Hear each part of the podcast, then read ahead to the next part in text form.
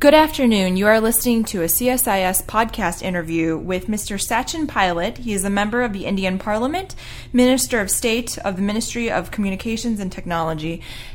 Mr. Sachin, thank you so much for joining us today.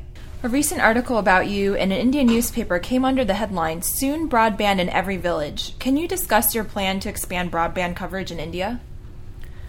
I think it's very important for us in India to be able to evolve a network where we are able to provide government services through internet and uh, through the broadband. What we have now is uh, pockets of our country. The large metro cities have very good communication facilities, telecom facilities, uh, internet facilities, and they have the ability to access those facilities.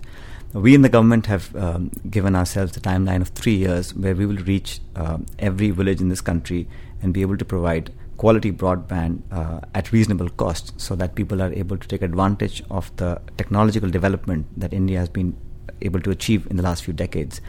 And that's um, uh, one of the large priorities that the new government that was formed nine months ago has made out for itself. It's also important for us to be able to have e governance in the real sense of the word. So, for us to have last mile delivery, we are now partnering with private entrepreneurs, with NGOs, with the industry to make sure that the distribution of goods and services is equitable and every single Indian feels a part of the telecom revolution and is able to access the technologies, especially through broadband. Uh, I don't think it's going to be a problem for us to have that rollout because there is a huge market and the potential there is immense. This is an ambitious plan, especially given the global economic crisis. How does the government plan to pay for this program, and how will you involve the private sector? Despite the economic downturn that the whole world faced, and even in India, we had the uh, effects of the economic slowdown. But the IT industry in India has been remarkably robust. Uh, we have still managed to grow. The IT sector in India has still uh, been able to hire more people. Today, we employ about two and a half million people directly in the IT sector. Um, and indirectly, we give employment to about eight and a half million people, and that's only going to grow uh, every month. So the IT space is still a very active, very dynamic one. Therefore, I don't see much problem in uh, having the market space uh, or the revenues or the resources required to be able to deliver that kind of broadband network. The private players uh, are very welcome to participate, like they have been in the telecom sector. India's India's mobile telephone market, uh, as you know, is one of the fastest growing ones. We add about 16 to 18 million new mobile subscribers a month we have a net user base of about 560 mobile users. So once the mobile services have proliferated the way they have, I see no reason why the internet broadband services will not go the same way. Uh, the auctions for the wireless broadband spectrum are being held in April. Uh, the government companies are already rolling out the broadband services. So a collaborative effort of the government and private sector will see this effort uh, come to fruit.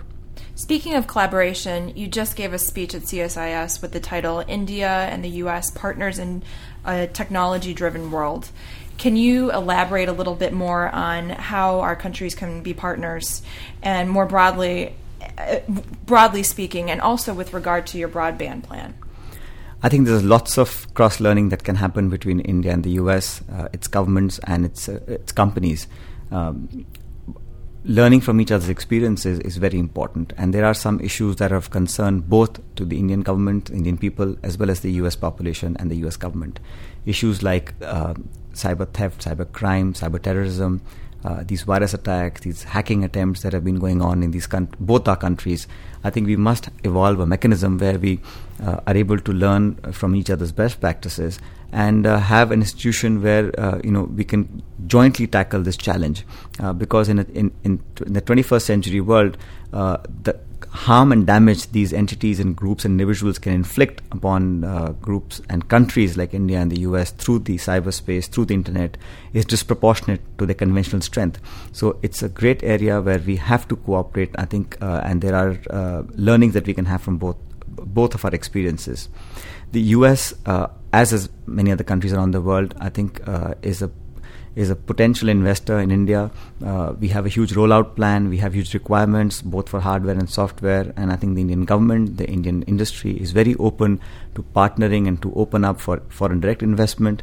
Uh, the American companies have shown a lot of interest, and I'm sure in the in the very near future uh, you will see a lot more participation from the American industry into India.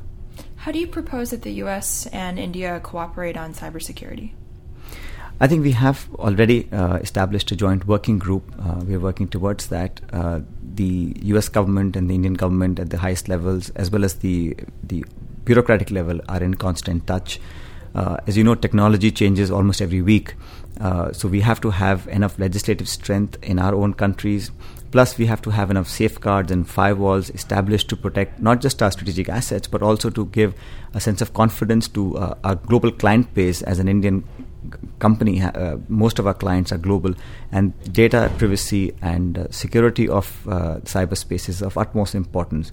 And I think it's also important for uh, for India to be able to not just become an IT, IT export exporter of services, but also to be able to create niche ways of being uh, able to add value uh, to the fast changing technologies. Do you think that India's youth is adequately engaged in the nation's political arena? How are you encouraging India's youth to play a more active role in India's political process? In your opinion, what are the major barriers to increased political participation by India's youth? India is a very young country, it's among the youngest ones. Uh, 54% of our population is below the age of 25. Uh, so, this is a huge demographic dividend that we must benefit from. Uh, the way to do that, I think, is also to channel a lot of that energy in, towards the uh, political processes that have made India as strong as and as as dynamic as it is today. Our democracy has evolved over the last six decades, and today I think young people see uh, and have a lot of faith in our present as well as our future. The kind of self confidence that young people have is is reflective of the mood in the country. And increasingly, younger people who are highly educated and highly qualified are taking on leadership challenges at all levels, right from the county, municipality levels, right to the national level. And I'm happy to report that a lot of the political parties, especially the one that I represent, the Congress Party, has been in the front uh, running position for getting younger people into active public life, giving them uh, responsibilities. And there is now uh, less of the disenchantment that you see around the world where young people have with politics and politicians. So in India, the involvement is getting more and more. Young people are getting encouraged to take on, you know, uh, electoral challenges. And in, in the near future, the political landscape is going to change such that you will have many, many more young people, uh, you know, leading the country uh, in its political direction. How do you see the IT and telecommunications revolution in India driving efforts to improve education? I think there's a huge potential there also, as there is in uh, things like telemedicine. Uh, I think education, uh, there are schools and colleges that don't have the infrastructure or the resources to get the best of the libraries or the best of the faculty. That's why we are able to give them connectivity and they're able to access lectures and, and books and journals and research papers of some of the best in India.